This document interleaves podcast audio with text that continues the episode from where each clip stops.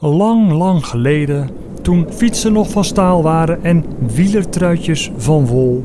Toen bestond dit mooie radioprogramma ook al. Radio Tour de France. Dit is 1992, het jaar van het Verdrag van Maastricht. Als eerbetoon daaraan doet de Tour dit jaar maar liefst zeven landen aan. Frankrijk, België, Nederland, Duitsland, Luxemburg en Italië. Dat zijn zes landen. Want de start is in Spanje.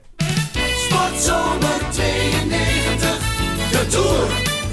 Tour de France. Op 1. 1992, dat is 28 jaar geleden. Dat waren natuurlijk andere tijden. Met heel andere wielrenners.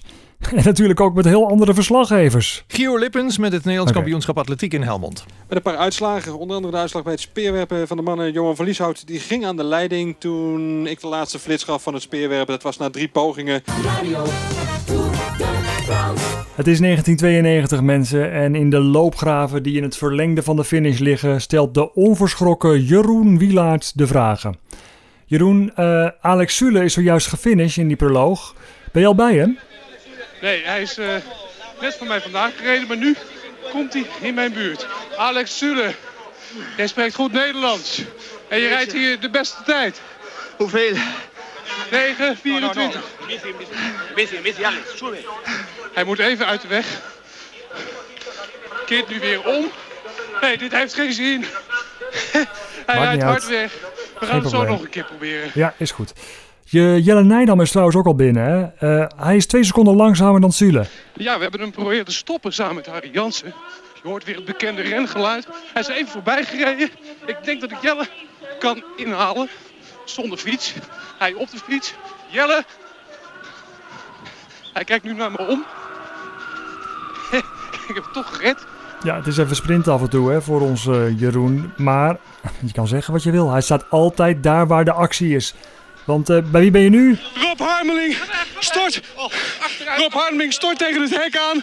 Hij heeft echt alles gegeven. Hij zit nu. Nee, nu probeert hij toch weer te staan. Rob, fantastisch. Nederlandse winnaar in Bordeaux. Ja, tuurlijk. Ik denk, godverdomme Arming, als je wil winnen moet je schil zien. En dat heb ik gedaan. We gaan nu eerst even naar het podium. Oké, Rob Harmeling gaat het podium. Hallo. Ja, dat is Jeroen hè. Hij is er in 1992 altijd bij. Oh, wacht even. Jean-Paul van Poppel wint in Straatsburg. Eh, we gaan naar Jeroen. Hij moet zich even echt letterlijk door dat peloton, door het peloton heen wurmen. Oké. Nou, dat komt later wel. Ik ga het even afronden hier, eh, Jeroen. Sportzomer 92. Radio Tour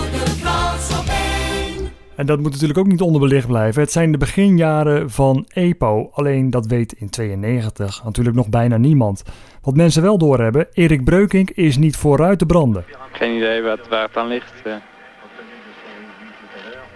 Als jij het weet mag je het zeggen. En een Spanjaard wint zijn tweede Tour op een rij. Dan komt de winnaar van de Tour de France 1992 eraan. Want hier is hij, Miguel Indurain. 1 uur, 13 minuten en 21 seconden. Jongen, jongen, jongen, wat slaat hij weer toe. Het is ongelooflijk wat die Spanjaard doet. Radio Tour